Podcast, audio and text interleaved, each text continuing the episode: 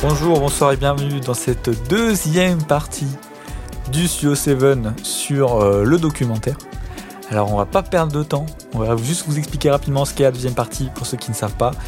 Euh, chaque épisode est divisé en deux parties sur un thème. Ici c'est le documentaire, précédemment c'était le super-héros, on en a traité plein. N'hésitez pas à le regarder si ça vous intéresse. Dans la première partie, on discute librement sur le sujet, histoire de défricher, de donner euh, un petit peu ce qu'on a à dire.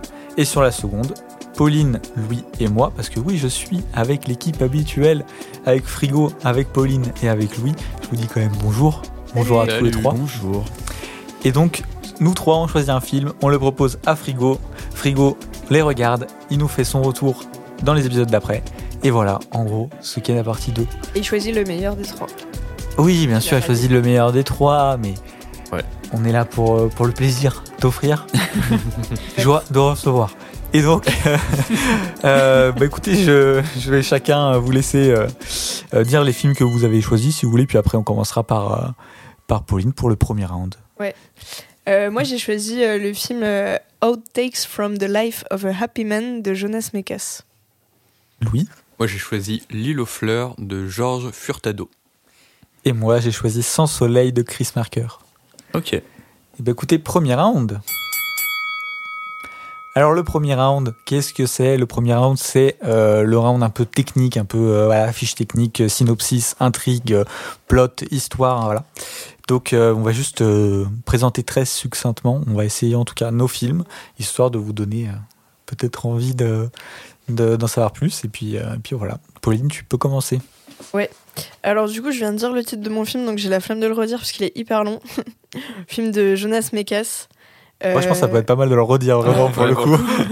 Bon allez, j'y retourne. Outtakes from the Life of a Happy Man de Jonas Mekas, qui est sorti en 2012, c'est son dernier film. Il dure 1h08, donc c'est pas très long.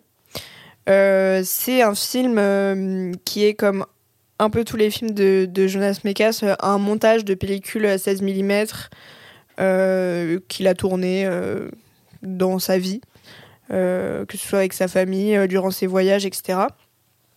Et euh, on m'a déjà dit en off une fois que mes résumés étaient un peu brouillons et qu'on ne comprenait rien.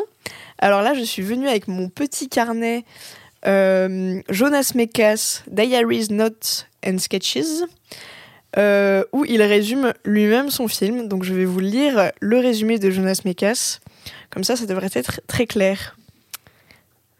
J'ouvre les guillemets. Dans ma salle de montage, il y a une étagère avec des boîtes de films qui datent d'aussi loin que les années 50. Ce sont des restes de pellicules en rapport avec les films que j'ai réalisés depuis 1950 jusqu'à aujourd'hui, mais qui, d'une manière ou d'une autre, n'ont pas trouvé leur place dans ces films. En jargon cinématographique, c'est ce qu'on appelle des chutes, outtakes en anglais. C'était une aparté, je réouvre la parenthèse. Elles ne font que se décolorer doucement. Certaines sont déjà décolorées. À l'occasion de mon exposition à la Serpentine, j'ai décidé qu'il était temps de rassembler ces matériaux dans un dernier film en tant que film. Le résultat de cette décision est devenu ce film.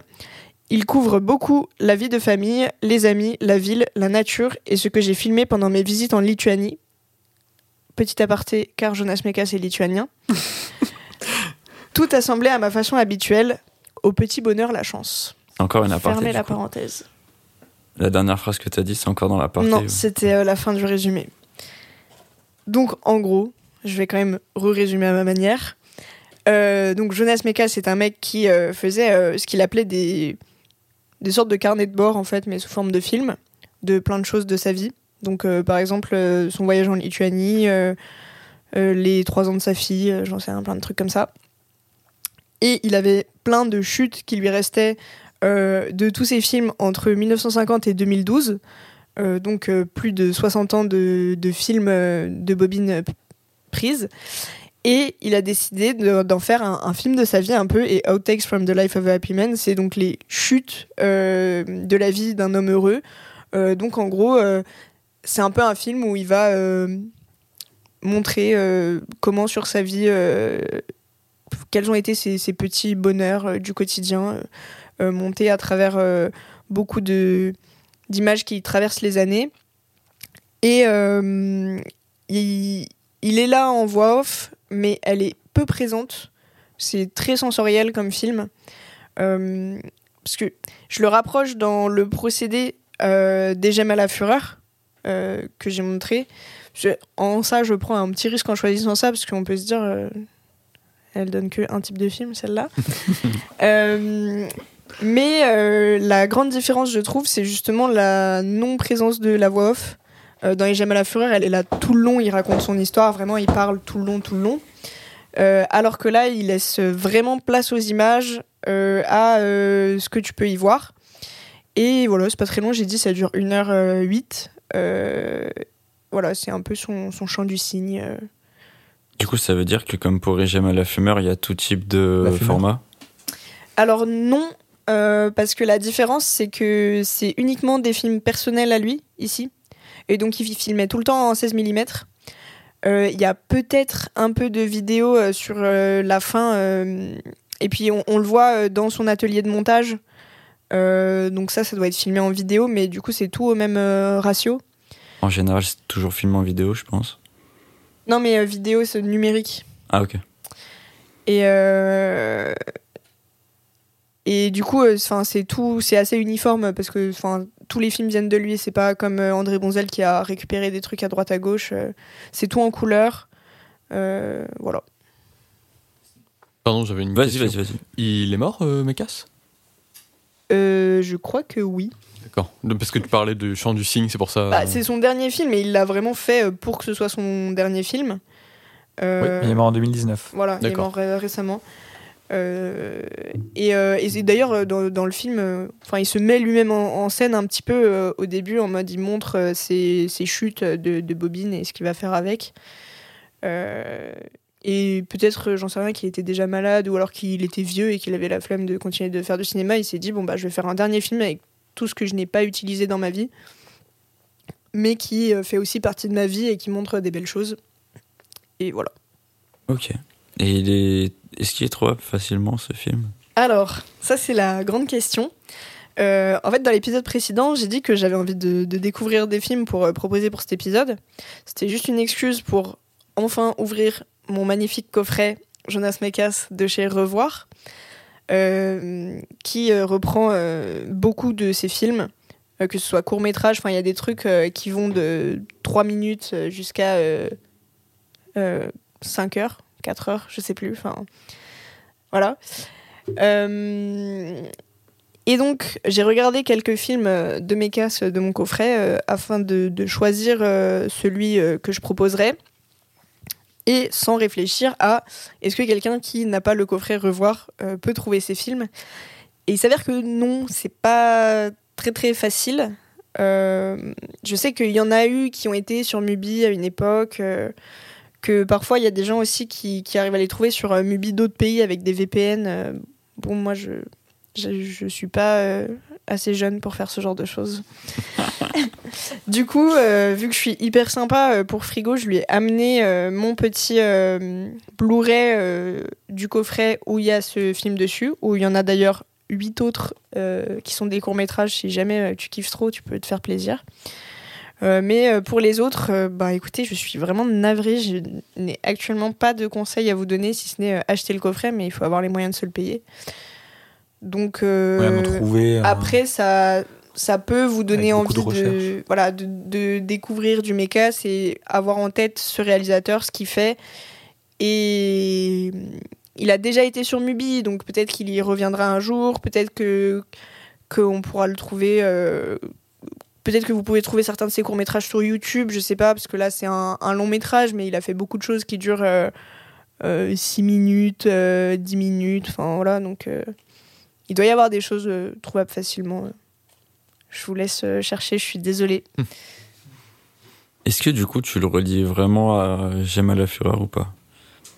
Euh, bah, En dehors du fait de la voix off, mais est-ce que c'est vraiment genre le, le même type de composition de film? Ou... Oui.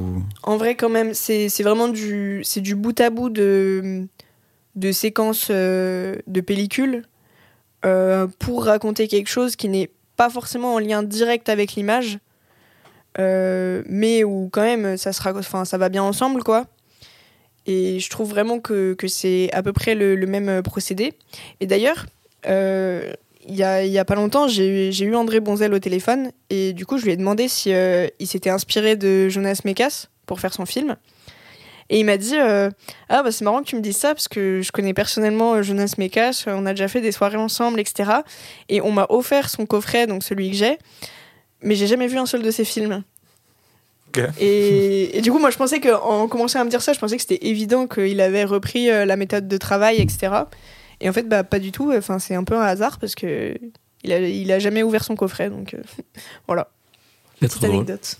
Trop drôle.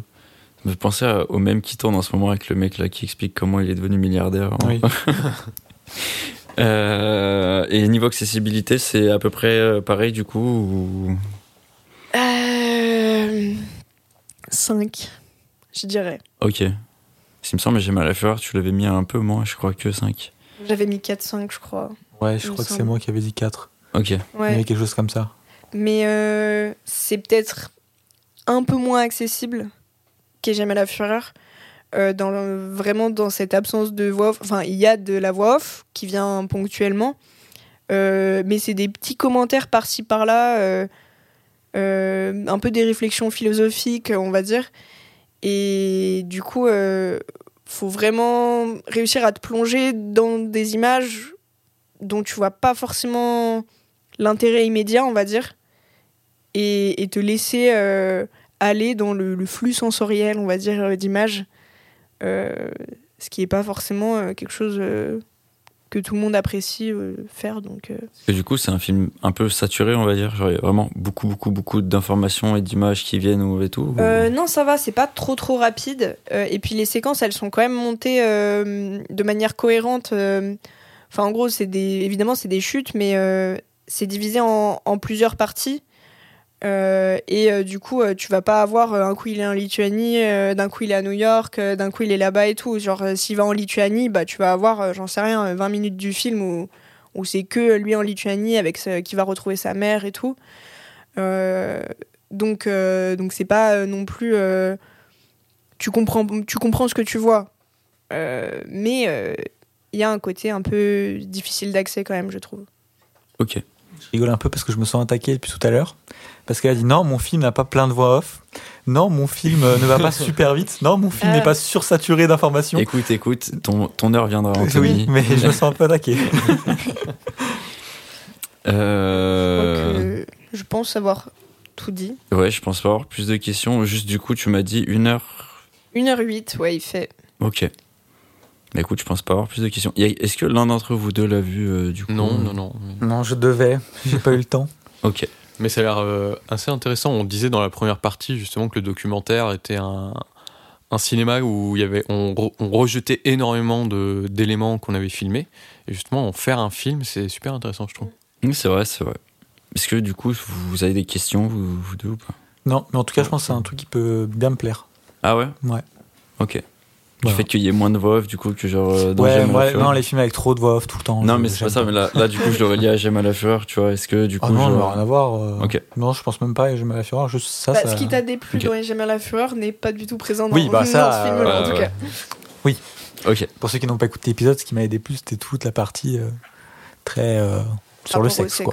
ouais. Vous pouvez retrouver son avis euh, dans l'épisode 2022. Exactement. Ok. Et bah. C'est qui qui prend la suite? C'est Louis? Et Louis. Et C'est bah, moi. allez, Louis, à toi. Donc, euh, moi, j'ai choisi euh, L'île aux fleurs de Georges Furtado. Alors, je suis pas sûr de la prononciation parce qu'il est brésilien, donc je suppose que c'est Jorge ou Jorge, je sais pas du Euh, tout. Est-ce que c'est le cousin de Nelly, du coup, ou pas? Oh, oh putain, la vache. Nelly Furtado, oh vache. Ça remonte là.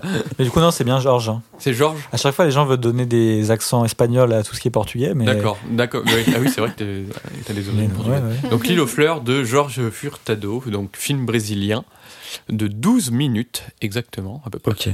Euh, sorti en 1989. Ok. Donc c'est un court métrage.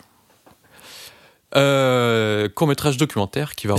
Pardon. Excuse-moi, je te coupe. Est-ce que du coup, on parle aussi de courts-métrages dans des documentaires? Oui. C'est vrai que Oui. la question Ouais. n'est pas venue dans l'épisode d'avant. Ok. Oui, c'est court métrage, c'est vraiment une limite théorique de temps qui est à 60 minutes. Donc, euh, Ok, d'accord. Bah, Excuse-moi. Vas-y, je reprends. Donc court métrage documentaire qui retrace le chemin d'une tomate. de sa plantation par Monsieur Suzuki jusqu'à la décharge ouverte de Porto Alegre appelée l'île aux fleurs. Ok. Cette tomate se retrouve dans une décharge car elle n'est pas jugée assez bonne pour faire une sauce accompagnant un plat. Et donc, elle est amenée à la décharge de l'île aux fleurs, et sur cette île aux fleurs, il n'y a aucune fleur.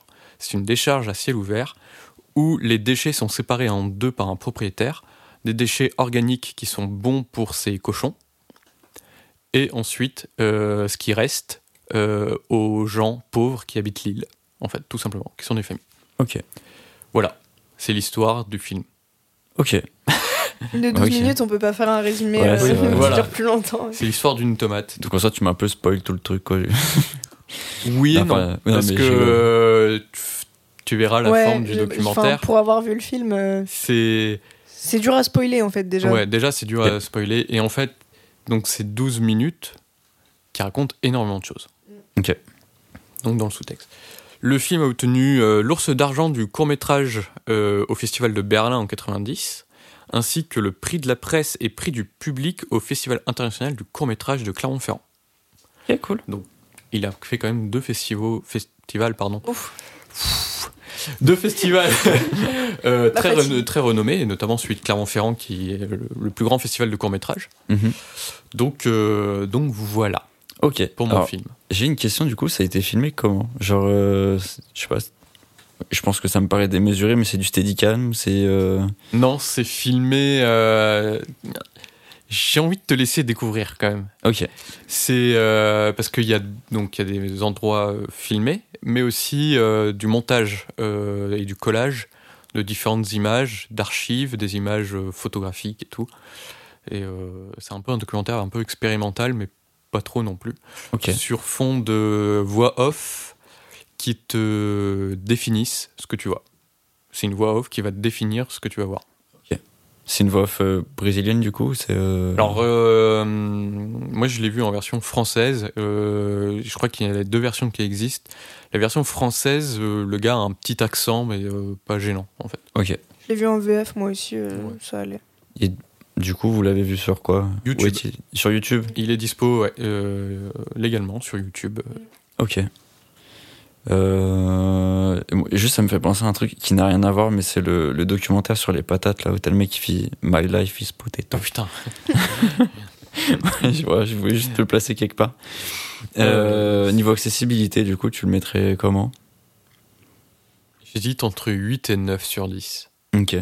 Parce que, je vais dire 8 parce que son dispositif de mise en scène est quand même assez inhabituel de, par rapport à ce qu'on peut voir. Et Un documentaire, du coup Ou tout court? Tout court. Ok. Ouais. Et en documentaire, même, il est assez à part. Et euh, je, je vais t'avouer quelque chose, je triche un peu avec ce film. Ok. Parce que c'est un documentaire parodique. D'accord, ok. Un- ça reste un documentaire parce que ce qu'il dit dans le documentaire, euh, t'apprends des choses et que c'est c'est le réel aussi. Il filme euh, tout ce qui est sur l'île aux fleurs, c'est il filme le réel. Mais il prend un ton volontairement parodique et sarcastique dans sa voix off. Ok. Voilà. Du coup, toi, Deka, tu l'as pas vu? Non, j'avais pas le temps. Me- Il J'imagine. fait 12 minutes. non, j'ai- commencé, enfin j'ai voulu euh, le voir hier parce que du coup j'a- j'avais 12 minutes et je me suis dit non mais ça peut être cool qu'on soit deux à pas l'avoir vu Ouais, carrément. pour avoir plus de questions après ou Est-ce Voilà. que tu as plus de questions Non. que moi? Est-ce qu'il y a. non. pas, que pas pour l'instant en tout cas. Est-ce que ça, ça vous tente déjà tous les vous deux? Oui. Et En puis- vrai, oui. en quand vrai, même. faut dire la vérité, c'est un film Ouais. de 12 minutes. Au pire, t'as pas raté euh, Hmm. grand chose, raté tu 12 vois. minutes, voilà. Donc euh, oui, ça peut être cool, tu vois. Le ressenti est plus long, mais pas en mode euh, chiant, en mode. euh, C'est assez dense en Ouais, information. c'est ça, ouais. Hmm. et du coup, t'as l'impression de- d'avoir passé plus de temps que 12 minutes parce que t'as appris des choses, t'as as vu plein de choses. C'est ça. Je l'ai euh, revu euh, hier, enfin avant le- l'enregistrement justement euh, avec euh, ma compagne, et euh, à la fin, on s'est dit ah tiens c'est déjà fini. Et en fait, parce que euh, vraiment euh, le film est très court, mais t'as l'impression qu'il C'est très long, quoi. dense et euh, Ok. Du coup, c'est beaucoup de plans entrecoupés. Enfin, c'est un peu comme. Ouais. euh, c'est un montage. euh, saturé un peu ou pas trop non plus? Non, enfin euh, un petit peu. Moi, c'est un montage qui me rappelle euh, un peu bref, tu vois. Ok. très rapide, très cut comme ça. Ouais. avec des éléments de, de collage qui me rappellent un peu ce qu'ont fait les Monty Python dans, dans leurs films et tout. Il y a pas même du stop motion par moment? Si, euh, par moment et tout. ouais. Ok. Bah, écoute, je pense pas avoir plus de questions. Du coup, je propose à passer à un film très narratif et très saturé. Euh, narratif, euh, non, Non, pas Ah tellement. hein. pas du tout.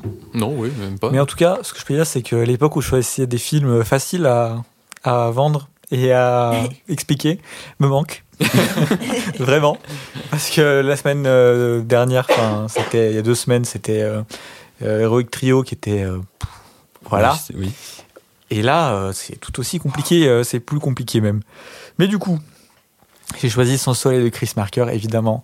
J'ai pris un Chris Marker, je vais avoir pas mal hésité parce que j'ai peur que vraiment tu aies un rejet de ce film et que tu détestes et qu'il dure une heure et demie, je te le dis. Euh, ou une heure quarante même, je sais plus, mais quelque chose comme ça. Euh, et que ça soit une torture et que ce soit très long. On verra. mais j'aime tellement Chris Marker. Pour ceux qui me suivent sur Twitter, j'en parle pas mal dernièrement. Je pense que même si on ne suit pas, on le sait. Genre. Ouais, et j'aime beaucoup euh, ces films, et j'aime beaucoup Sans Soleil.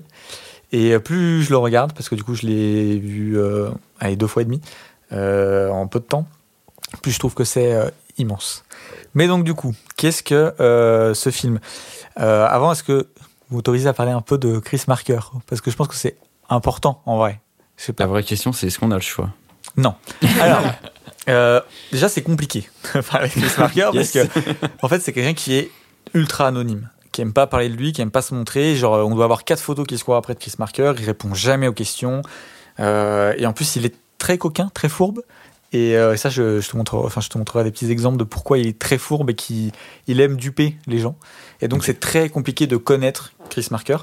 Euh, donc, euh, c'est qu'on, ouais, on peut pas dire qu'on connaît Chris Marker parce que en fait, il n'y a pas grand monde qui le connaît vraiment. Mais on essaie en tout cas de faire euh, avec ce qu'on sait de lui. Et c'est pas grand chose. Donc, comme je t'ai dit, c'est quelqu'un qui aime beaucoup jouer, s'amuser. Euh, c'est un, euh, un petit rigolo.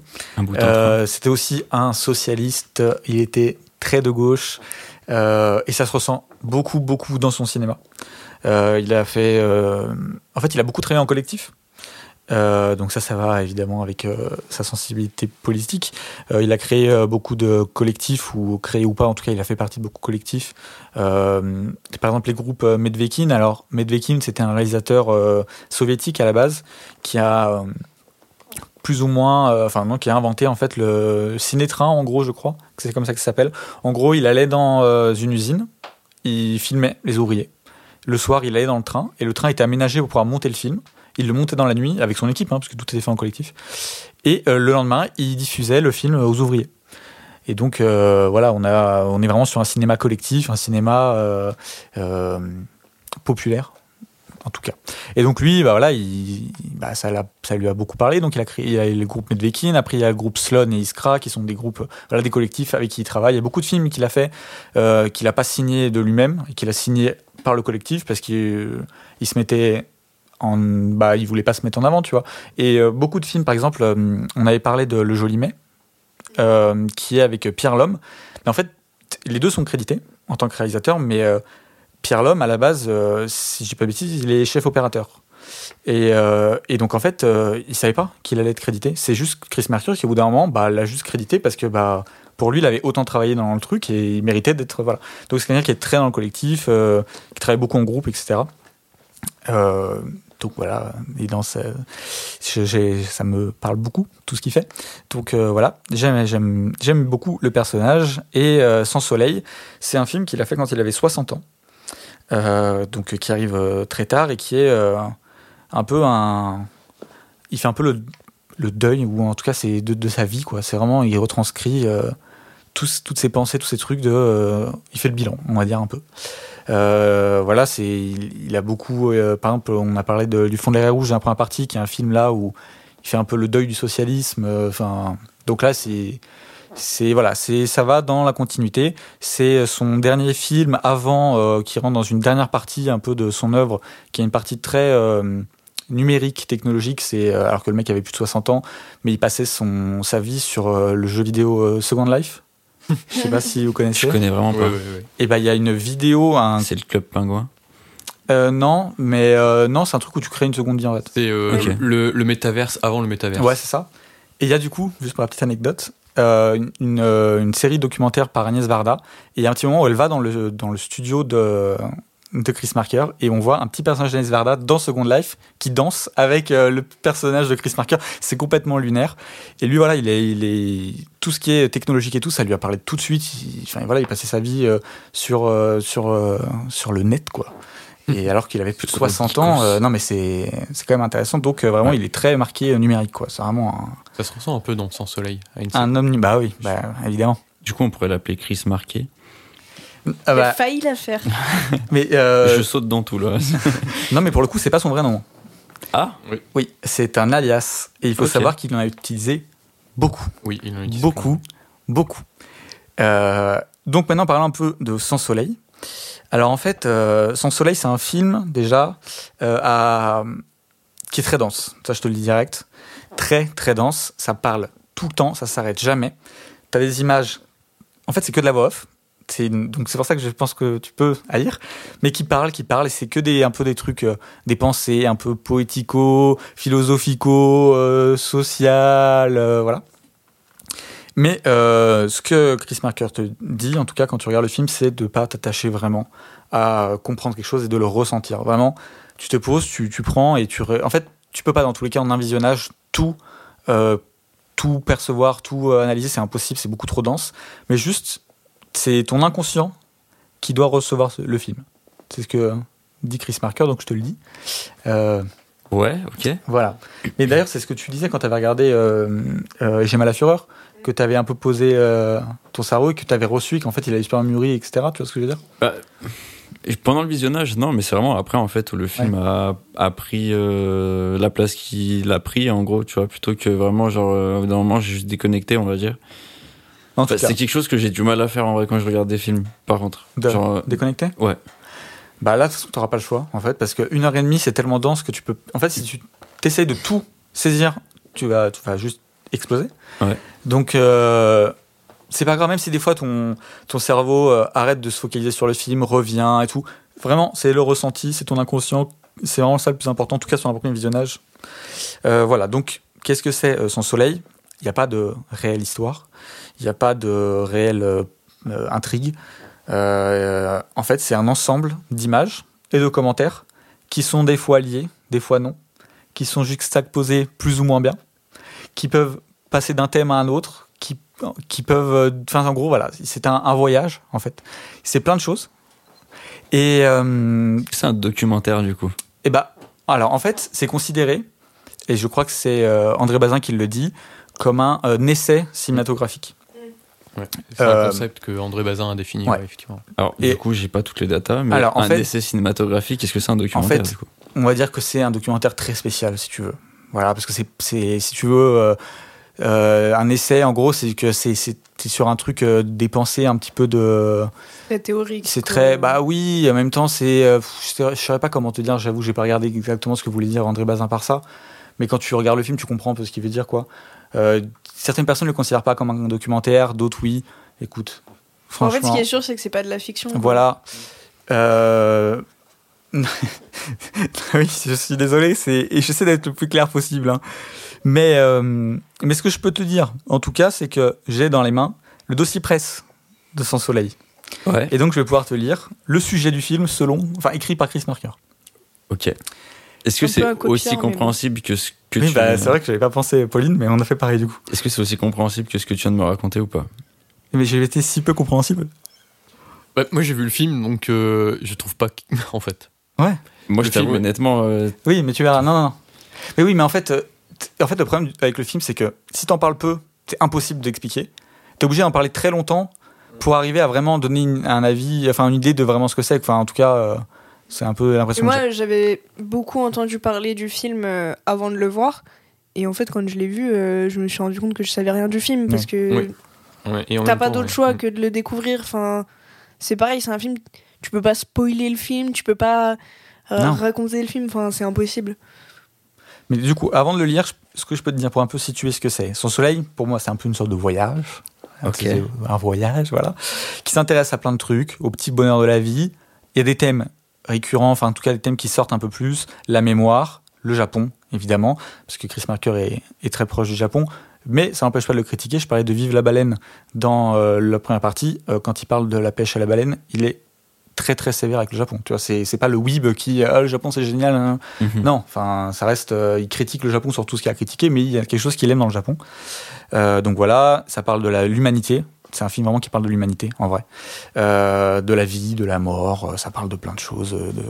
Ça parle aussi de la culture et comment elle est aussi assez différente entre, entre Ouais. les peuples. Ouais. Donc, notamment au Japon, mais aussi en Afrique, Ouais. au Guinée-Bissau. Mais après, ça, je comptais justement revenir Ah, pardon, plus. Non, mais t'inquiète, t'as totalement raison. Mais c'est vrai que c'est compliqué en fait de. Qu'est-ce que dis dans la première partie Qu'est-ce que dis dans la deuxième À quel moment j'en dis trop Oui. Et en fait, je dois être dans la seconde. À quel moment je suis. J'essaie de faire de mon mieux. Euh, mais donc, voilà, c'est un film aussi qui est très mélancolique, vraiment. Mm. On sent vraiment que, que ça, ça lui pèse, tu vois. Euh, Comme je te dis, c'est un peu un, un deuil. euh, Il a 60 ans, il fait son film sur l'humanité, sur tout ça. Il y a un côté très mél- mélancolique, mais en même temps, comme je te disais, des petits bonheurs de la vie et tout. Euh, donc c'est, c'est, voilà. Je vais te lire. Est-ce que tu pourrais juste me rappeler l'année du film, s'il te plaît? Parce que je t'avoue que je suis noyé dans tes infos. là. 1983. Ok. Donc euh, voilà. Euh, alors, le sujet. Une femme inconnue lit et commente les lettres qu'elle reçoit d'un ami, caméraman freelance qui parcourt le monde et s'attache particulièrement à ces deux pôles extrêmes de la survie, le Japon et l'Afrique, représentés ici par deux de ces pays les plus pauvres et les plus oubliés, bien qu'ils aient joué un rôle historique, la Guinée-Bissau et le Cap-Vert. Le caméraman s'interroge, entre parenthèses, comme tous les caméramans, en tout cas ceux qu'on voit au cinéma, sur le sens euh, de cette représentation du monde dont il est, dont il est perpétuellement l'instrument et le rôle de cette mémoire qui contribue à constituer. Euh, ah, et bon, voilà, après ça, ça parle d'autre chose, mais en gros, voilà, l'histoire, en fait, si tu veux qu'on fasse ça très simple, c'est une femme qui lit des lettres, parce que c'est sous euh, le modèle épistolaire qu'elle reçoit d'une personne, euh, dont je citerai un peu le nom après, et, et un enfin, qui est caméraman, etc. Non, ça, je, je, je, je fais des teasings, j'en parlerai après. Il y a de- beaucoup de trucs à dire, mais j'en parlerai après. Euh, donc voilà. Ce que je peux te dire aussi pour un peu saisir le film, c'est que quand Chris Marker fait un film, il sait pas où il va. Il a une petite idée, Ok. et en fait, de cette idée, il, il part sur son film. Et son film, il se crée en fait au fur et à mesure de la, de, de, de la création, quoi. Tu vois. Par exemple, euh, pour euh, le fond de l'érée rouge, et ben il, était à Sloan, je crois, ou Iskra, enfin je sais plus euh, dans lesquels locaux, enfin de toute façon c'est plus ou moins lié. Euh, et en fait, euh, il, y a une collègue à lui qui s'est rendu compte qu'ils avaient plein de chutes en fait de, plein d'anciens films, de plein de documentaires sur euh, sur la Révolution, etc. Et puis elle est allée voir, elle s'est dit, ah, ça serait pas cool qu'on fasse un film qui revient sur ça. Puis il a dit ok. Puis c'est parti de là quoi. Et le film à la fin, euh, il faisait 3-4 heures et, euh, et voilà. Et là du coup, euh, bah pour euh, pour euh, pour ce film là, bah en fait euh, c'est un peu pareil, c'est une petite idée, ça commence d'une certaine manière, ça finit d'une autre, et à la fin t'as le film. Donc c'est quelqu'un qui est pas du tout perfectionniste. On parlait de Mon Joon-ho qui lui est euh, genre c'est euh, le comment on appelle ça? Storyboard, storyboard, storyboard, il n'y a rien qui sort du storyboard. Là, il y, a des- il y a des scènes où en fait, Marker dit à, à une de ses monteuses écoute, fais le montage, et puis il s'en va quoi. Et Ouais, elle je vois. bon, c'est quoi? Mais en fait, on s'en fout. C'est pas vraiment ça qui compte. Enfin, et puis il expérimente beaucoup, c'est pour ça que il, est- il aime beaucoup le numérique parce que ça lui permet de- d'expérimenter à l'infini. C'est quelqu'un qui le montage, c'est enfin c'est vraiment un jeu et tout ça. Donc euh, donc voilà. Euh, ce film, c'est vraiment une cassure pour Marker, comme je disais. Ça entame la dernière partie de son œuvre. Et c'est un peu le deuil de ces 60 années passées sur Terre. J'espère que j'ai réussi à expliquer un peu ce que c'est sans soleil, mais c'est vrai que c'est compliqué. Ok. Alors, en dehors de ça, euh, le film est disponible quelque part ou pas? Oui, il est disponible sur Mubi, il est disponible sur YouTube, il est disponible, il est disponible partout. Genre vraiment, Ok. c'est, euh, peux le C'est voir. dur à trouver. Oui. Et, euh, Sur Dailymotion, de toute façon, quasiment tous les films, je te disais, de Chris Marker sont sur Dailymotion ou YouTube ou. euh, Ok. Voilà. Et du coup, c'est un film tournant numérique aussi ou... euh, non, pas à l'époque. Non, je crois que c'est du 35, euh, 35 mm, hein, je pense. hein. Ok. Donc tu m'as dit 1h30, 1h40. Ouais, si tu veux. je peux te- 1h40, je crois. je peux te Et du coup, je euh, pense que exactement. 100 l'accès- minutes. 100 minutes Ok. Et niveau accessibilité, c'est. 4 4, non? Ouais. Ah, je mettrais 5. Ouais, non. Peut-être même moins, en fait. Enfin, non, on va peut-être même 2, enfin, j'en sais rien. Non, Non, 4, non. 4, c'est bien. Ouais, mais c'est... t'as une chance sur deux que la personne, au bout de 5 minutes, elle arrête, quoi. Non, non, je Non, parce que la, Il y a la- quelque chose d'assez captivant. Ouais, c'est ça, dedans. la voix off, elle est hypnotisante et ce qu'elle ce que ça- ce qu'elle raconte est assez fascinant, je trouve. Ça, je sais pas, t'as- ouais, c'est ça, captivant. Ça, T'as t'as mis le doigt dessus, c'est ça. Donc non, ouais, 4-5, moi je mettrais, tu vois. Et du coup, vous l'avez vu tous les trois, du coup, le film? Ouais. Ouais. Ok, donc il y a personne qui peut m'aider pour des Est-ce que vous avez questions. peut-être des trucs à rajouter parce que j'ai beaucoup parlé, mais Mais juste, euh, t'as dit il commence d'une manière et finit d'une autre. Il me semble qu'il y a un peu un côté boucle quand même, si oui. je me Non, quand bien. je veux dire, euh, quand- comment j'ai, je parlais pas du film, je parlais lui de. En gros, il part Ah avec oui, une idée. quand- Oui. Ah oui. Et qu'en fait, à la fin, le film qu'il a à la fin, oui. c'est pas du tout le film qu'il avait quand il, s'est- quand il a eu son idée du coup, de on est base. d'accord que dans Sans Soleil, il y a un côté. Oui, il y a une boucle. En fait, il y a, Sans- alors, le temps, euh, voilà. un petit peu. euh, en fait, Enfin, c'est- le, le début revient à la fin, quoi. bah, en- oui. Alors oui, en fait, Non, il- mais- oui, oui. Parce que. C'est comme la jetée, du coup Non. Euh, non. En gros, c'est juste pour euh, développer pourquoi je dis ça. C'était juste pour me remémorer parce Ouais. que je l'ai vu il y a longtemps. Euh, tout à l'heure, tu as dit que le... tu pouvais décrocher, raccrocher, que c'était pas grave, qu'il fallait te laisser voguer, etc. Mm. Et en fait, je trouve que ce côté que j'appelle une boucle, ça permet de. Enfin, d'avoir ce point de départ et ce point d'arrivée qui, qui sont fixes et qui sont clairs dans ta tête. Enfin, vu que tu vois revenir quelque chose que tu as vu au début quand tu étais full concentré, Ouais. tu te dis genre, ah, ça je connais, et t'es reconcentré. Et en fait, je trouve que ça, ça encadre ces moments de flottement. Et, euh, et je sais pas, je, trouve ça hyper intelligent d'avoir fait ça. euh, parce que hum, ça permet de. Enfin, tu vois, d'encadrer ton visionnage et, et de. Tu vois, tu sais où tu as commencé, tu sais où tu finis. Et du coup, tu peux plus te permettre euh, ces moments de flottement entre deux que genre quand tu finis un film et genre tu sais plus du tout ce que tu viens de voir. euh. Et c'est c'est même pas une histoire de boucle, c'est une sorte de ritournelle en fait. Il y a une répétition du Oui. même mot. euh, il avait écrit, il avait écrit, il avait écrit. Ah oui, ça, ça revient Ouais. souvent. Et en fait, ça revient souvent et ça te permet aussi, bah, comme tu dis, de raccrocher. Voilà, voilà, c'est ça, il y a des points d'accroche au film. Mais il y a coup, un- une image qui a été euh, trouvée, enfin on pense, quand- une fois avec Chris Macker, on n'est jamais sûr, mais que ça vient de lui. Et en fait, c'est un découpage un peu thématique du film. Et en fait, il y aurait quatre actes. Euh, en fait, on pense que c'est lui parce que euh, le découpage est euh, un peu aléatoire. Et en fait, les gens se sont dit que bah, si c'était quelqu'un, un académicien, quelqu'un qui avait vraiment travaillé sur le film, jamais il aurait donné ça. Parce que si on regarde le film à la seconde, etc., ça colle pas exactement. Et que si quelqu'un aurait vraiment voulu euh, si quelqu'un avait vraiment voulu pardon travailler sur le film bah t'arrives à des trucs tu fais quelque chose de beaucoup plus précis et là le fait que ça soit qui est quand même un peu plus fouillis et qu'en plus c'est des sources qui sont plus ou moins proches de Chris Marker etc ça fait penser que c'est Chris Marker. Euh, mais donc juste pour voilà parce que tu parlais un petit peu de cette histoire de boucle et tout et un truc que je trouvais intéressant. Avant de, faire Sans Soleil il a écrit un, petit livre qui s'appelle Le DPI qu'il a écrit quand il est allé au Japon. Et en fait, il a un avertissement au lecteur avant le, le petit, euh, le petit livre, et en fait, qui colle très bien avec son soleil. Et donc, même si c'est pas pour son soleil, je, je le lis rapidement parce que, évidemment, ça fait sens. Le texte ne commande pas plus les images que les images n'illustrent le texte. Ce sont deux séries de séquences à qui il arrive bien évidemment de se croiser et de se faire signe, mais qui seraient inutilement, inutilement fatigants d'essayer de confronter. Qu'on veuille donc bien les prendre dans le désordre, la simplicité et le dédoublement, comme il convient de prendre toute chose au Japon. Ça, je trouve que ça, ça illustre aussi parfaitement euh, son soleil. Voilà. Ok. Longue euh, première partie, mais Oui. nécessaire, je pense. Je pense.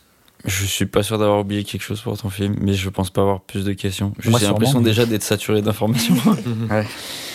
Euh, ouais.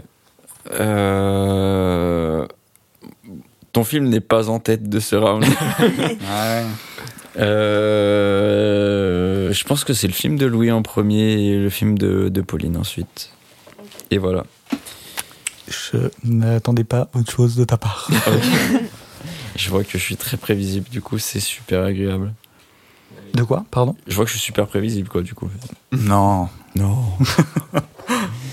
Euh, deuxième, ra- euh, deuxième round, du coup? Bah, deuxième Eh ben, round. allons-y. Euh, alors du coup, partie 2. Pour cet épisode, on va pas faire euh, de partie 3, donc ça sera une partie 2 globale où on rajoute un peu tout ce qu'il y a à mettre. Je pense que les films sont assez euh, spéciaux et difficiles à traiter pour ne pas euh, le morceler encore plus. Donc euh, Pauline, tu peux reprendre la parole. Bah, ça tombe bien que qu'on enchaîne euh, toi et moi euh, parce que bon, je sais pas si vous êtes d'accord avec moi mais dans nos descriptions euh, qu'on a fait euh, des cas et moi de nos films il y a quand même des choses qui semblent très similaires Euh, Un peu en même temps, trop, en même, même hein. temps, complètement opposé. Bah oui. C'est ce que je disais tout et à bah, l'heure. justement C'est ça qui est dire. très intéressant. En fait, je pense que en ayant vu les deux, du coup, euh, la différence fondamentale entre les deux, c'est que toi, tu as dit que Chris Marker, il faisait un peu un, portrait de l'humanité, enfin, il parle de l'humanité. Et alors que Jonas Mekas, c'est à échelle très individuelle. Genre, il parle de lui, de sa famille, de ce qu'il connaît, de ce qui l'entoure, etc. Et on pourrait un peu se poser la question de en quoi ça nous intéresse en fait de voir la vie de ce mec, tu vois. Enfin, genre vraiment, hein, il parle de sa vie. Et je trouve qu'il y a quelque chose de hyper fascinant dans son cinéma, parce que du coup j'ai vu quelques autres films de lui euh, avant l'épisode. Euh, c'est que c'est un mec qui va créer euh, de la beauté à partir du banal. genre, il y a une, une, séquence où donc il retourne en Lituanie. Ah oui, parce que pour revenir vite fait sur l'histoire de Jonas Mekas, en gros il est juif. Et euh, il, a été, euh, il a été déporté euh, pendant la, Seconde Guerre mondiale. Il a dû fuir les camps, etc. et, et du coup, après, il, il, a émigré aux États-Unis pour un peu refaire sa vie, on va dire, loin du traumatisme de la guerre. mais sa mère est restée en Lituanie. Et du coup, il y a une séquence où il retourne voir sa mère et euh, il est avec son frère euh, qui, a, qui a émigré avec lui. Enfin, voilà, c'est vraiment la, réunion de famille. Et, euh, en fait, c'est un truc qui, au final, auquel on peut tous plus ou moins s'identifier. Et tu vois, des enfants jouer, et tu vois que, bon, bah, même s'il est loin de sa mère, au final, et qu'ils ont plus du tout la même manière de vivre. Enfin, lui, il vit à New York, elle, elle vit dans la campagne paumée en Lituanie. Bah, ils sont hyper heureux de se retrouver. Et, du coup, c'est vraiment très beau à regarder. Et c'est pour ça que tout à l'heure je parlais de films très sensoriels, c'est que vraiment, tu sais, tu sais, objectivement parlant, c'est pas intéressant. Genre de voir ce mec qui retrouve sa mère, enfin, tu vois, pourquoi lui plus qu'un autre, tu t'en fous un peu et tout. Euh, en plus, le fait que ce soit filmé en 16 mm, ça fait vraiment euh, genre film de famille. C'est pas, pas hyper, euh, c'est pas des cadres super bien posés. Euh, des trucs hyper travaillés. Après, les couleurs sont très jolies, je trouve. Du... Il devait utiliser des pellicules euh, qui, qui rendent quand même euh, relativement bien. mais il y a ce côté où tu te sens plongé dans son intimité et tu fais plein de liens avec toi. Et moi, je sais que mes parents, ils me filmaient beaucoup quand j'étais petite. Et, et on en revient un peu à une des phrases des J'aime la fureur qui est Toutes les histoires de famille se ressemblent. parce qu'en fait, je me suis dit, mais genre, mes parents, s'ils avaient décidé d'être réels, tu vois, ils auraient pu faire un film avec nos films de famille et, euh, rendre des trucs hyper jolis. Euh, et ce qui est intéressant, c'est que donc j'ai dit que la voix off, elle était assez peu présente. Euh, quand elle est présente, il se parle beaucoup à lui-même plutôt qu'il parle au spectateur. Et du coup, là, vu qu'en 2012, c'était déjà un peu un vieil homme, t'as un peu cette voix de vieux gourou qui se parle à lui-même et en même temps, en se parlant à lui-même, bah, tu sens que qu'il parle aux spectateurs, qu'il parle à tout le monde. Et parfois, c'est assez bouleversant. Enfin, il dit des choses qui sont très simples. Et justement, c'est un film, euh, comme j'ai dit, c'est son film bilan, etc. Donc, qui est sur les petits plaisirs de la vie. Et, et du coup, c'est des choses très simples, mais qui viennent t'émouvoir euh, assez, euh, assez facilement. Et voilà, je sais pas si j'ai grand chose à dire de plus parce que c'est des films qui sont, enfin, comme Deka a dit, je pense que nos trois films, même, euh, même celui de Louis qui est très court, sont des films assez complexes et, euh, et originaux. Euh, donc je sais pas si c'est un film sur lequel ça vaut la peine de disserter. Je, pense que nos trois films, il faut les voir. Ouais, c'est ça. Pour les comprendre, pour en parler. C'est pas en parler comme ça librement, mm. sans que toi tu les aies vus, c'est un peu plus compliqué. Voilà. Et après, il y a, y a, souvent y a une très jolie utilisation de la musique aussi. Euh, mais ouais, voilà, je sais pas, c'est ce vieil il est hyper touchant. Et en fait, le fait qu'au début, euh, on le voit dans son atelier, qu'il soit là avec ses petites boîtes de pellicule en mode. Et tu sais, il dit un peu ce qu'il va faire. Euh, tu sais pas si, pareil, s'il se parle à lui-même, s'il parle à la personne qui le filme, on sait pas qui c'est d'ailleurs, enfin, c'est pas du tout identifié. Et il est là et il dit ouais bon je vais bien trouver quelque chose à faire de ces pellicules tu vois. Et au final il te montre plein de trucs et euh, et c'est un gars qui du coup a une vie un peu de enfin pourrie tu vois. Enfin dans sa jeunesse du moins euh, il a vécu euh, la enfin la Shoah etc et qui est là à te parler des bonheurs simples de la vie c'est hyper touchant quoi. Et, et voilà. Et après, juste c'est marrant parce que en, regardant juste la vite fait des infos sur le film, euh, je me suis rappelé que, en gros, euh, il a popularisé ce qu'on appelle le journal filmé. Euh, donc, euh, en gros, c'est un journal intime un peu, mais sous forme de film. Et du coup, il était très ami avec plusieurs réalisateurs américains ou artistes américains qui faisaient des trucs très expérimentaux. Il était très ami avec Andy Warhol, par exemple, qui a fait un film de 8 heures, genre. Enfin. Bon, bref, c'est comme ça. Et euh, il était ami avec euh, Breakage, euh, dont j'ai parlé, qui a fait le film euh, sur les autopsies, enfin, le film dont j'ai Mhm. parlé dans la première partie de l'épisode, euh, qui faisait aussi beaucoup de docu expérimentaux, euh, notamment un euh, dans une morgue. Voilà. Ok. Je euh, suis pas sûr d'avoir plus de questions ouais, sur le film de Pauline. Je me souviens plus qui l'a vu. Je sens que. Personne. Non, Ouais, c'est ça. personne. non. Vous avez des questions, vous Ou pas plus que ça Bah, non, parce qu'en fait, ces trucs sont tellement complexes, en tout cas à appréhender, Ouais. que c'est compliqué. Mais encore une fois, ça me donne vraiment très envie. J'ai une petite question. Est-ce que son montage d'images est classique, linéaire, ou il expérimente un petit peu aussi sur ces images qu'il qui, Euh, qu'il bah, monte Comme j'ai dit tout à l'heure, il y a quand même des séquences identifiables. Mm. Euh, et d'ailleurs, c'est découpé. Il me semble que c'est même écrit. Enfin, genre euh, première partie, euh, voyage en Lituanie, enfin, un truc comme ça.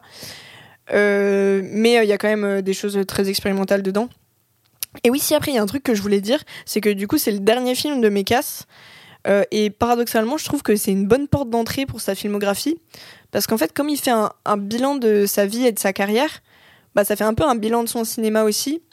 Et ça permet de bien appréhender, du coup, son style de cinéma, sa vision du cinéma et, et bah, ce qu'il qu'il a pu faire. Et, et donc, ouais, euh, alors que c'est son dernier film, je pense que ça peut être une bonne porte d'entrée dans le sens où euh, ça te permet de comprendre un petit peu euh, son type de travail qui est très atypique euh, pour donner envie d'aller voir ce qu'il a fait avant euh, ou peut-être il va moins expliquer euh, ben, pourquoi il fait les choses comme ça, etc. Bah écoute, euh, Louis, je te, je te propose de d'enchaîner. Alors, euh, petit point de contexte sur mon film. Euh, Georges Furta- Furtado, quand il fait ce film, il, donc, il tourne à la fin des années 80 au Brésil. Il faut savoir qu'au Brésil, à la fin des années 80, s- l'inéga- l'inégalité dans ce pays atteint son paroxysme. Donc il veut un peu parler de ça en fait. Il veut Ok. un peu parler des inégalités, notamment entre riches et pauvres. Et donc un- ce documentaire, il critique énormément le, le, le système de notre société, le système capitaliste notamment, et sur, euh, il va parler un peu des, différents droits qu'on a suite à ce système ou qu'on n'a pas. Genre, pourquoi euh, telle personne a le droit d'avoir une vie aisée et tout, et pas l'autre? Pourquoi euh, le propriétaire peut découper les ordures en deux et les donner une partie à ses porcs, et que ensuite il les donne à des êtres humains? De quel droit il peut faire ça Et qu'est-ce qui. Alors que normalement, on a tous les mêmes droits, et c'est même ça qui nous fait des, des- des êtres humains. Et donc c'est assez intéressant, donc ce, ce point de vue euh, bah, anticapitaliste un petit peu qui pourrait beaucoup plaire à Descartes. et, Et les meilleurs documentaires euh, sont souvent de ce côté-là, j'ai envie Ah de oui, dire. bah oui, oui. Et euh, c'est super intéressant d'un point de vue, enfin, le point de vue qui porte sur justement sur l'humain, où il, se pose la question finalement de qu'est-ce qui fait de nous des êtres humains? Et qu'est-ce qui fait, euh, est-ce qu'on est encore des êtres humains au final? Est-ce que le propriétaire même est un être humain? Est-ce que la pauvre famille qui se nourrit d'ordures euh, est, obligée de se nourrir d'ordures et sont des êtres humains et tout? Donc c'est assez intéressant. Mais c'est aussi un peu drôle. Le film a un- une façon de raconter le truc de façon très drôle. En fait, il prend. un- le film est sarcastique et il prend un ton volontairement euh, de dictionnaire. Il va définir des, des, des- concepts qu'on connaît, comme l'être humain. Il va donner une définition à l'être humain. Il va donner une définition à la tomate. Il va donner une définition au porc. Et euh, toujours de manière assez marrante. En fait, c'est c'est assez perturbant. Tu te dis euh, ah c'est marrant et tout, et au final le message de la fin il te met un taquet dans la gueule. Ok. Donc euh, c'est assez chouette. Et ce côté définir euh, des concepts qu'on est censé tous connaître, il le définit en plus de manière assez, euh, comment dire, scolaire. Ça apporte en fait une normalité à ce qu'il ce qu'il nous montre. Donc c'est un peu pessimiste. C'est pas infantilisant? Non. Ok. Non, non, non, c'est pas infantilisant. Non, parce C'est que tu sens le ton sarcastique en fait. ouais, c'est ça. Tu le sens tout de suite le ton sarcastique et même c'est pas, euh, c'est infantilisant un peu drôle. Genre Ouais, non, c'est, c'est un- ce serait, euh, il, il prend en fait euh, pour des cons les, les Ouais. gens qui comprennent pas ce qu'est la pauvreté, si tu veux. Ok, d'accord. Donc, euh, donc voilà, et en fait, c'est c'est ça, c'est un peu pessimiste à la fin, euh, parce qu'il rentre dans une certaine normalité, ce qu'on ce qu'on voit. Et euh, c'est très cool parce que l'horreur, elle passe pas par la voix off, qui est très sarcastique, mais par les images, en fait. Donc tu as une sorte de double de contradiction, en fait, qui rentre entre ce que ce qu'on te dit et l'image. Mais toi, tu es suffisamment intelligent pour comprendre que la voix elle est sarcastique et que l'image dit la réalité en fait. Donc Ok, c'est vraiment, d'accord, je vois. vraiment chouette. Et euh, c'est un documentaire qui donc qui dénonce énormément de choses, à la fois donc le système capitaliste, euh, le racisme aussi, et euh, il t'apprend malgré tout certaines choses. Donc le côté scolaire t'apprend un petit peu le système, comment fonctionne le système capitaliste? Donc tu as Monsieur Suzuki qui plante sa tomate, qui la vend au supermarché. Euh, le supermarché revend la tomate à une dame qui gagne de l'argent grâce euh, au parfum qu'elle vend et tout. Donc tu vois, il y a tout le système euh, qui explique et tout. Qui est enfin, vraiment euh, très drôle. Enfin, je trouve ça, euh, c'est du génie. Vraiment, euh, vraiment génialissime comment c'est montré. Ok. Et en même temps, il t'apprend aussi euh, ce que deviennent tes déchets. Donc il y a aussi un peu le côté euh, écolo et euh, comment sont traitées les ordures, et notamment le gâchis autour du gâchis alimentaire, qui devient euh, bah, le déchet et tout. Qu'est-ce que ça devient? Et t'expliques qu'il y a des gens qui, ont, qui, qui sont obligés d'en vivre en fait de ces déchets et tout. C'est un peu, euh, je crois qu'il y a un documentaire là-dessus qui s'appelle Le Septième Continent aussi, Ouais. qui, qui Ouais. parle d'une immense île de déchets. Donc c'est un peu pareil, tu vois. Il y a un peu aussi ce côté euh, qui t'apprend un peu quelque chose sur le gâchis alimentaire, sur l'écologie et tout, et qui est encore d'actualité. Je trouve que c'est encore un, tout comme donc sa dénonciation du système capitaliste qui est encore d'actualité. Ce côté-là aussi est encore d'actualité alors que le film bah, date de 89 quoi. Et tu te dis, putain, on n'a pas évolué depuis 89. On consomme toujours plus, du coup, on fait toujours plus de déchets. C'est pas normal. Et c'est super intéressant, du coup, de, de, de, de voir ça en 89 et de, de, te projeter un petit peu dans, à notre époque. Et tu te dis, ouais, c'est c'est pas normal. Donc, c'est un, un documentaire qui, qui t'apprend et qui dénonce beaucoup de choses en 12 minutes. Et en 12 minutes, c'est du génie. Ok. Voilà. Ok. C'est tout ce que j'ai à dire sur ce film. Euh, il faut le voir un petit peu, il faut, faut, faut, faut le regarder pour comprendre le dispositif. Euh, donc euh, à la fois euh, filmé, il y a de la mise en scène, mais il y a aussi du collage, euh, du, du montage de, de films d'archives, et à la fois de juste filmer le réel. Et euh, bah, tu, tu, tu verras par toi-même ce que ça donne. Euh, sur YouTube, il n'est pas de très très bonne qualité non plus. Euh, T'as l'impression que c'est une vieille VHS. Ouais. Mais il est regardable, il est drôle, il dénonce, il est vraiment, c'est du génie quoi. C'est vraiment, euh, il y a tout dans le film, il y a tout dans, dans ces 12 minutes. Vraiment très très bien. Je pense qu'il pourrait beaucoup te plaire. Et il pourrait beaucoup plaire aussi à Deka. Ok. T'as une question ou pas? J'ai pas de questions, honnêtement. C'est pas dommage qu'il fasse 12 minutes? Non, parce que plus, on serait tombé peut-être dans une sorte de euh, tiers, mondial, tiers mondialiste, euh, euh, comment on dit, misérabiliste, tu vois. Hmm, Je un petit peu, tu vois, on, serait, on tomberait un peu là-dedans. Et son dispositif n'est pas, euh, je trouve, n'est pas compatible aussi avec euh, plus long. Ok. Du coup, Ouais. c'est plus ce qu'il fallait, quoi. Ouais, voilà. Vraiment, en long métrage, un dispositif comme ça, au bout d'un moment, tu souffles un peu, quoi. Ok. Surtout le montage très cut, rapide comme ça. Voilà, c'est c'est bien pour des cours, plutôt qu'en long, c'est au bout d'un moment, ça, ça Ah, devient un peu lourdingue. Ah, si c'est aussi cut que bref, euh, pendant une heure et demie, euh, fou, d'un moment, t'en peux plus. hein. Voilà, c'est ça. c'est- Je te propose d'enchaîner. Attends, juste, Pauline, t'as rien à rajouter, parce que tu l'as vu aussi. Euh, non, il en a bien parlé. euh, Juste, euh, oui, par rapport à la longueur, euh, comme j'ai dit tout à l'heure, euh, comme tu as déjà l'impression d'avoir emmagasiné beaucoup de choses au bout de 12 minutes, euh, je pense que ouais, si c'était trop long, tu Aussi, ouais. un Mm. peu de- d'infos, de.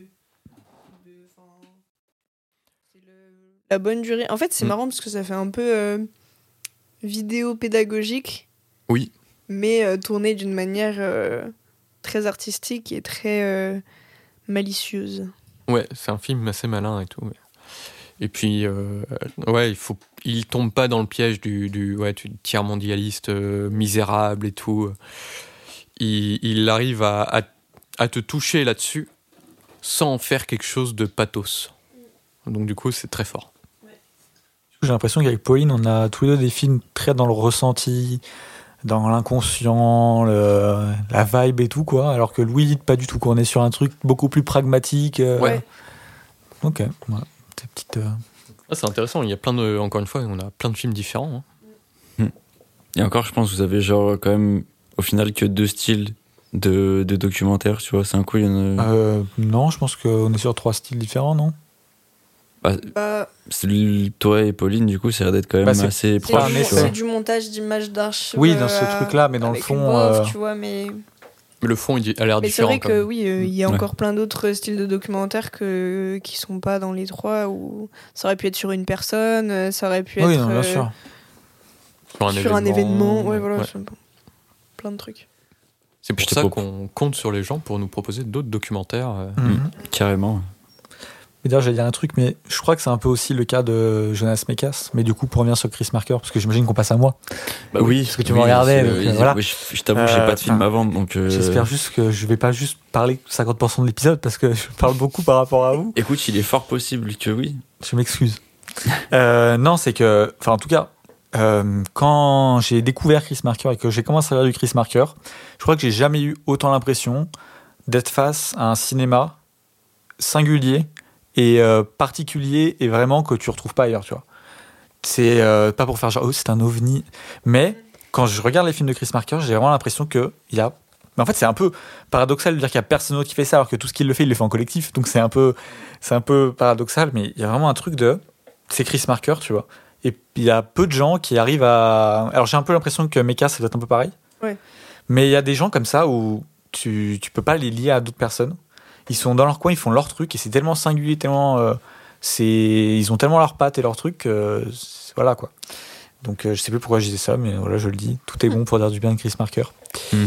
Euh, alors, sans soleil, ça t'avait manqué, j'espère. Euh, non, bah, ce, que, ce que je vais faire là dans cette deuxième partie, c'est, euh, comme je disais, c'est un essai cinématographique. Donc tu, tu disais qu'est-ce que, qu'est-ce que ça signifie et tout. Euh, en, en gros, un essai, c'est, euh, c'est une réflexion sur un sujet. Ça peut être euh, vraiment n'importe quel sujet. Euh, mais plutôt une réflexion euh, personnelle, tu vois. C'est vraiment quelqu'un qui se pose et qui va réfléchir sur un truc et tout. En tout cas, moi, c'est comme ça que, que je définirais un essai. Et donc, C'est marrant parce que du coup, j'ai vraiment pas l'impression que tu me vends un documentaire. Je sais pas pourquoi. Mais que, en fait, j'ai vraiment l'impression aucun- que c'est- limite purement artistique.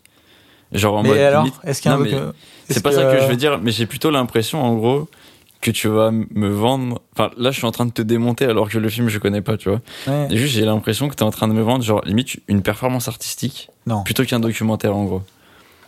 Bah, c'est non. T'as Voilà. pas l'air convaincu par ton nom. Non, mais juste, enfin, ça a des pour ce qu'on disait dans la partie 1, c'est que le documentaire c'est tellement vaste. Oui, il y en a qui diront que Sans Soleil c'est pas un documentaire, mais à partir du moment où moi je disais que le documentaire il se crée beaucoup en opposition à la fiction, et bah, à partir de ce moment-là, euh, comment tu qualifierais euh, Ah non, mais je sais Soleil pas. Ou alors c'est vraiment un ovni dans son coin, euh, et ok, dans ces cas-là pourquoi pas, mais euh, ça reste quand même une sorte de documentaire un peu bizarre quoi. Ok. Enfin, je sais pas, hein, moi c'est un peu Bah oui, comme ça que je le vois. C'est aussi là pour montrer des choses du monde. Ça utilise des images euh, qui sont des images. Euh, Du réel. ouais, voilà, euh, pas tournées dans, Mm. dans un dispositif de fiction. C'est drôle que tu dises image du réel, mais je vais en revenir après. Euh, mais du coup, bah, ce que je pensais faire là, dans cette euh, deuxième et dernière partie, c'est juste parler un peu des thèmes qui ressortent.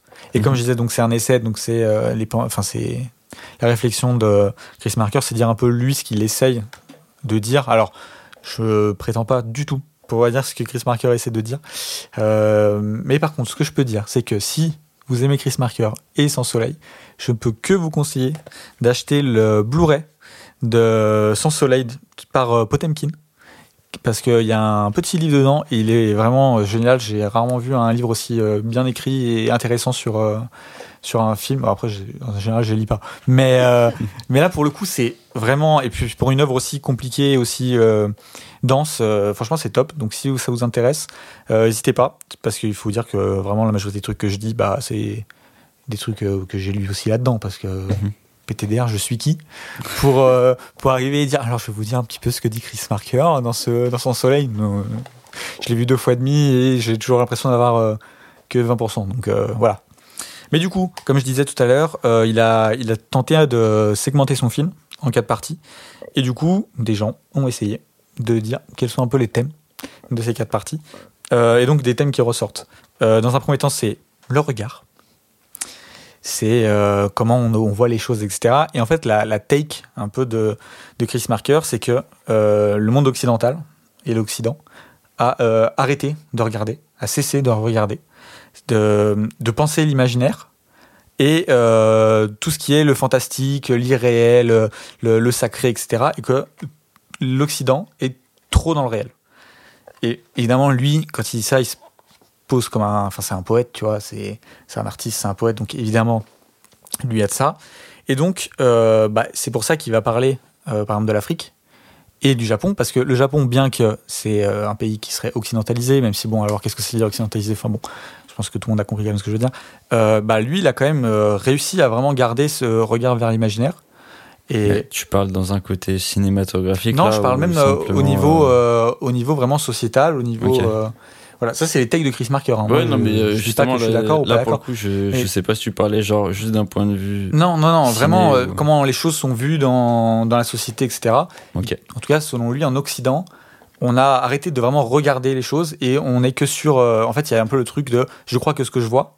Mhm. Et lui le déplore, mais pas dans le sens un peu, euh, tu sais, on pourrait dire dans le sens un peu, je sais pas, complotiste ou euh, ou euh, sacra- sacraliser les trucs religieux ou je sais pas quoi. Non, c'est plus dans une recherche de l'imaginaire, de l'irréel, du fantastique, tu vois. Parce que voilà, lui il aime, il aime voguer entre le réel, l'irréel et tout ça. Enfin, ça c'est c'est un cinéaste euh, qui est pas que dans dans le, réel, tu vois, justement. Et donc lui il trouve que ça se perd et c'est pour ça qu'il s'intéresse au, Japon parce qu'il trouve que c'est un peu le- l'entre-deux quoi. Euh, voilà. Après, il parle de, bah, du coup de la frontière entre le réel et la rêve. C'est un autre thème qui est là. Euh, donc là, il critique une certaine rationalité, comme je disais, des images. Et du coup, c'est ce que une tech de Chris Marker, c'est qu'une image, elle peut pas être réelle en fait. Donc montrer le réel par des images, en fait, ça n'a pas vraiment de sens parce qu'une image en tant que telle, elle est jamais réelle. C'est-à-dire que l'image, elle dépend de qui la regarde, de comment tu l'analyses, de quel est ton contexte, euh, le contexte sociopolitique. Voilà, donc en fait, tu prends une image, l'image, en fait, elle veut rien dire, tu vois. C'est c'est l'interprétation que tu as de l'image qui donne du sens à l'image. Et donc en soi, une image ne peut pas être réelle. C'est encore une fois une take de Chris Marker. Je t'écoute. hein. Et euh, C'est juste, c'est c'est marrant parce que hum, ça rejoint grave un truc de, de mon film, Ah ouais du film de Mekas, euh, où à un moment, euh, enfin, c'est un peu l'inverse au final, donc ça revient à cette Ok. opposition, où en gros, il commence à parler de souvenirs, de dire, euh, bon bah voilà, tout ce qui me reste, c'est mes souvenirs. Et après, il fait, non, c'est pas des souvenirs, c'est juste des images. les souvenirs, ils sont partis, mais les images, elles restent. Donc tu vois, c'est un peu opposé Ah oui, dans c'est le vraiment sens opposé, ouais, ouais. Parce que du coup, lui, il parle aussi beaucoup du- de la mémoire et des souvenirs euh, Ouais. dans, dans son soleil. Et, euh, et du coup, bah, c'est le troisième thème, c'est la mémoire. Et, euh, et lui, il est, du coup, il est vraiment, il flippe, il, il est terrifié par l'abolition de la mémoire. Donc, en gros, ce, ce qu'il dit par là, c'est qu'en gros, nos sociétés, à force de penser qu'à la production, aux capitaux, à toujours faire plus, plus vite, etc., au gain, euh, on n'a plus vraiment euh, de, de mémoire des, des choses, tu vois, et qu'en en gros, on substitue cette mémoire par des machines, par euh, des bases de données, et qu'en gros, on arrête de, de- En fait, on, on perd cette mémoire et on la donne à, une machine qui va penser pour nous, enfin, qui pas penser, mais qui va se souvenir pour nous, et nous, on va se concentrer sur les trucs pragmatiques, les chiffres, aller vite, faire de. Voilà. Donc, quand il dit qu'il a arrêté d'être socialiste avec. avec le fond de l'air rouge, euh, ça reste quand même. Euh, mais voilà, euh, donc lui, c'est un peu sa peur. Et, et il- a peur du coup que ce qui se crée, c'est une mémoire en fait qui a plus de sens. Parce que en fait, ça serait, comment dire, une mémoire en fait fade et sans valeur. Donc c'est-à-dire une mémoire qui, qui est juste, qui, sur laquelle on on pas quelque chose de, de, de comment dire, de, de fort, tu vois, de, de sentimental. Et qu'en fait, la mémoire, ça soit juste une donnée comme une autre. Euh, et là, il prend l'exemple dans son film. À un moment, il parle d'une scène, euh, d'un endroit où il y a eu un suicide de, de je sais plus, 30 étudiants ou je sais pas quoi, à la Grenade, ou qui sont sautés. Enfin, je sais plus exactement les, trucs. Et, euh, et donc, pour lui, ça, c'est un vrai, un vrai truc de mémoire. Et il dit, bah, aujourd'hui, les gens viennent se prendre en photo devant. Et euh, ça fait un peu boomer comme ça, mais et il y a en face euh, des euh, porte-clés euh, grenades, tu vois. Mais c'est pour lui cette, fin de la mémoire en gros. C'est-à-dire que les choses n'ont plus trop de sens et qu'en fait ça devient ça devient une attraction plus que vraiment de la mémoire, tu vois. Donc ça c'est une autre take. Et évidemment, voilà, il a peur que la mémoire soit comme une attraction, comme je dis, qu'on monnaie, quoi, qu'en fait elle n'avait plus vraiment de sens. Et après, le dernier truc, enfin en tout cas, la dernière partie serait plus sur la poignance des choses, c'est comme ça que c'est dit dans le, dans le petit livre. En gros, c'est comment continuer à donner du sens euh, aux choses, à la vie, à la mort. Et donc, en fait, c'est vraiment un- un- une sorte de, de plaidoyer de marqueur pour euh, le mystique, le sacré, euh, l'imaginaire, le rêve, mais pas dans le sens, euh, comme je disais, tu sais, le mystique, on pourrait croire, tu vois, qu'il est là pour qu'on soit tous euh, chrétiens ou religieux ou je sais pas quoi et qu'on est tous... euh, C'est pas dans le sens dogmatisme. euh, voilà, religieux. exactement. C'est pas ça. C'est vraiment au niveau imaginaire, au niveau pensée. Et de, parce que voilà, comme je disais, c'est un poète, tu vois. Et donc, évidemment, il y a tout ce qui va avec le poète et euh, dans, dans tout ce qu'il dit, quoi. Euh, et donc, voilà, après, évidemment, on trouve plein de choses. Il parle de la jeunesse, beaucoup. Euh, et il parle aussi beaucoup de lutte des classes. Et évidemment, ça, ça transparaît tout le long. Il parle beaucoup de, des, des pauvres, des laissés pour compte de la société, etc. Étonnant quand même. Voilà. hein, ouais. Et donc, en fait, c'est un peu tout ça. Et en vrai, la première fois que tu regardes euh, Sans Soleil, bah, tu te dis, ok, je viens de voir un truc, mais tu comprends pas tout ce qu'il dit, tu vois, t'es en mode. Et encore, euh, là, c'est que des dépistes, tu vois. Et en fait, euh, même si ça se veut, comme je disais, un peu segmenté, les choses reviennent, repartent et tout. T'as des choses qui. Enfin, voilà, c'est. Voilà, j'ai essayé de donner un peu envie en parlant Ouais, un peu de, des de choses qu'il peut dire. sur les thèmes. Mais euh, voilà, qu'est-ce que. Vous C'est un avez film, euh, Ouais, je vais rajouter, moi c'est un film, où, moi je l'ai vu qu'une seule fois, mais il faut que je le voie encore.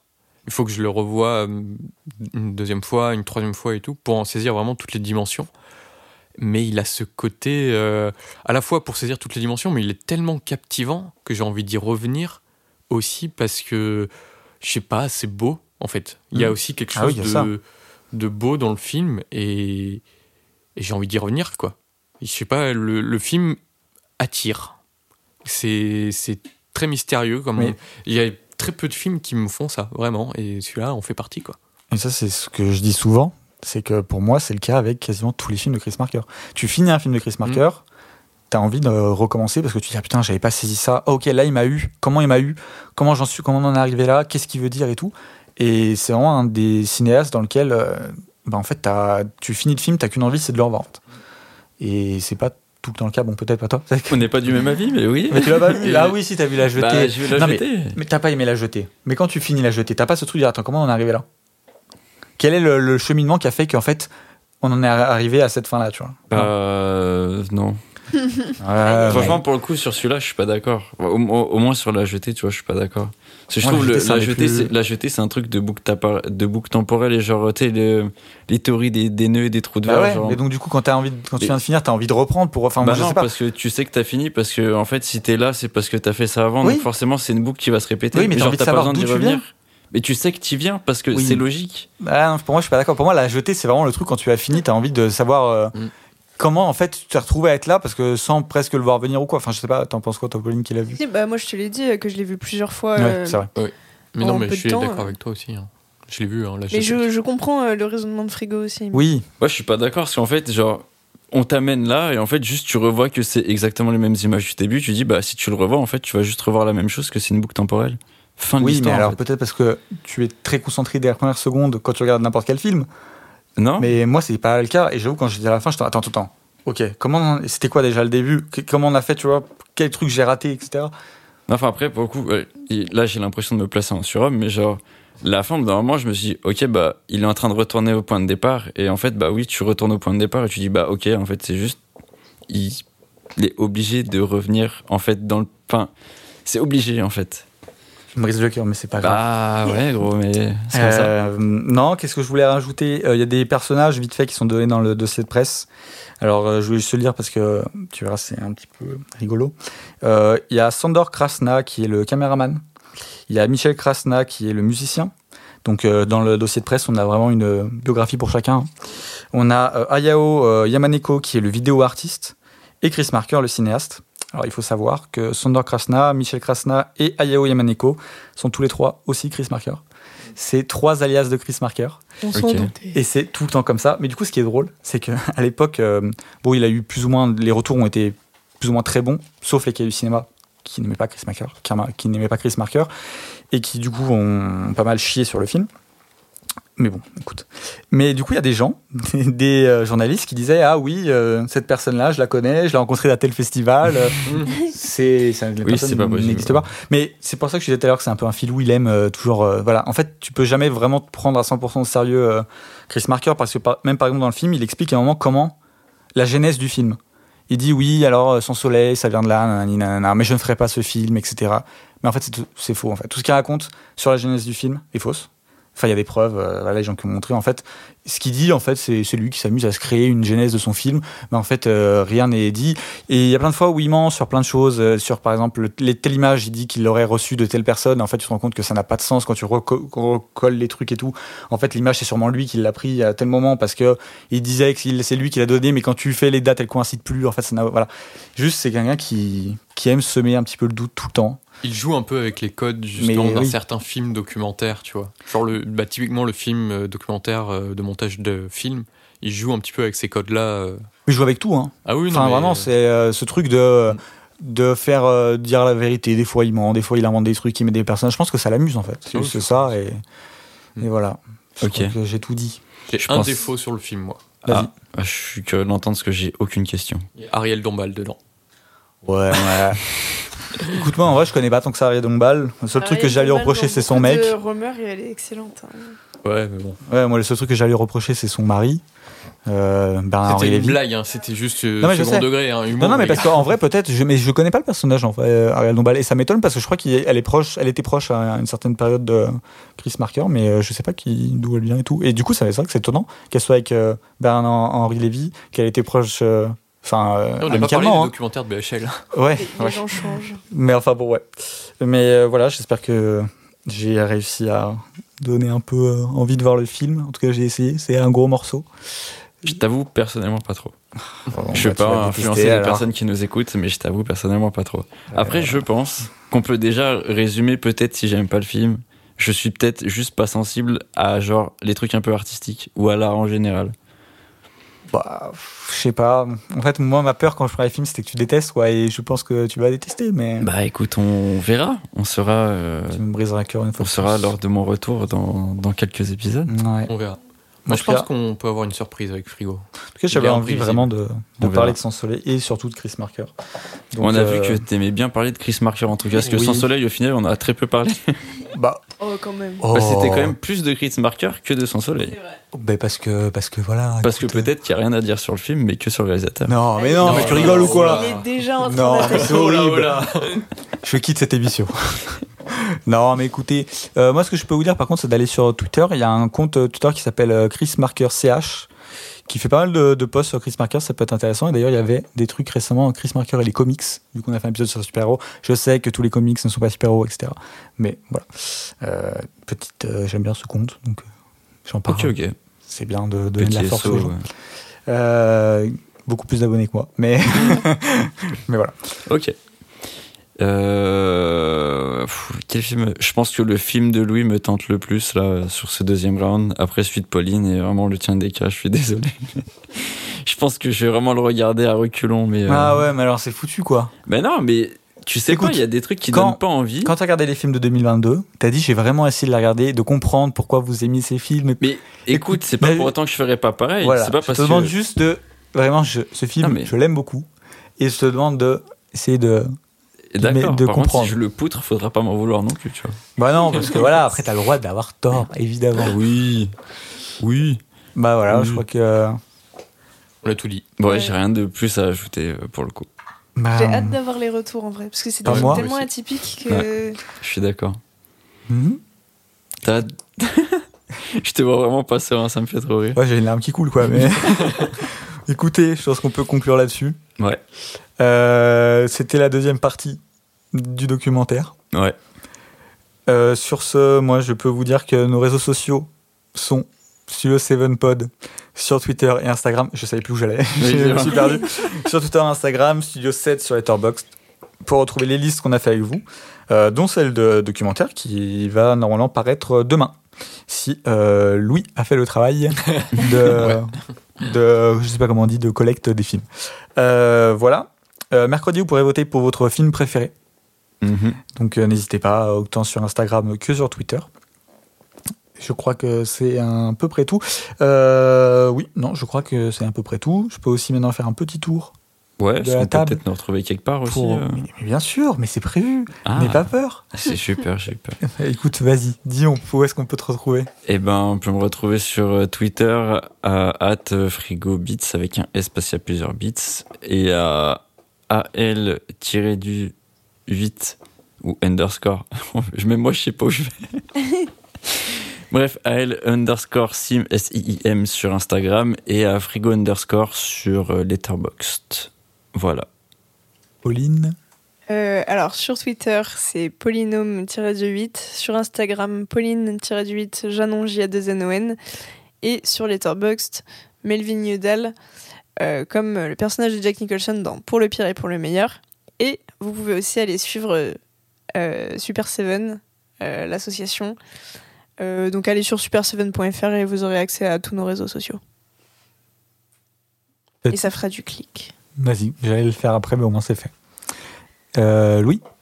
Et moi, on me retrouve sur Twitter, Instagram et Letterboxd à loulou-du-8macduck. Et toi, Descartes, on te retrouve où? Et moi, on me retrouve sur Twitter, euh, DK24 underscore, et sur euh, Letterboxd, DK24. C'est tout pour nous.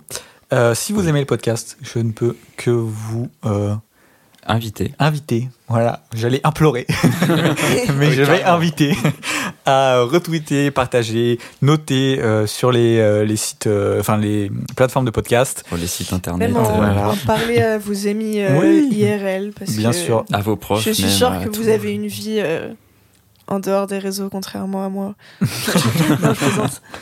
Mais oui, voilà, euh, n'hésitez pas à faire des tweets en disant Oh là là, j'ai découvert euh, c'est génial, euh, on adore. C'est magnifique, ça nous fait beaucoup plaisir en vrai. Oui. Donc merci beaucoup à ceux qui prennent le temps de faire ça. Et, puis bah moi je vous dis rendez-vous dans une Attends, parce semaine. que le podcast, il est retrouvable où? Parce que je suis pas Mais je vraiment. l'ai dit, Je suis pas sûr de ça. mais évidemment. Si, oui. Ah bah autant Mais pour moi évidemment, Oui, j'ai eu tellement d'informations Instagram, avec Studio Chris 7 Marker, Pod. Ah. Mais oui, bah écoute, au bout d'un moment. Et voilà, et moi je vous dis rendez-vous dans une semaine pour un nouveau thème. Ouais. Ouais. Euh, et je pense que je citerai Chris Parker dans le prochain épisode. Donc, à la semaine prochaine. Salut. Salut Cut.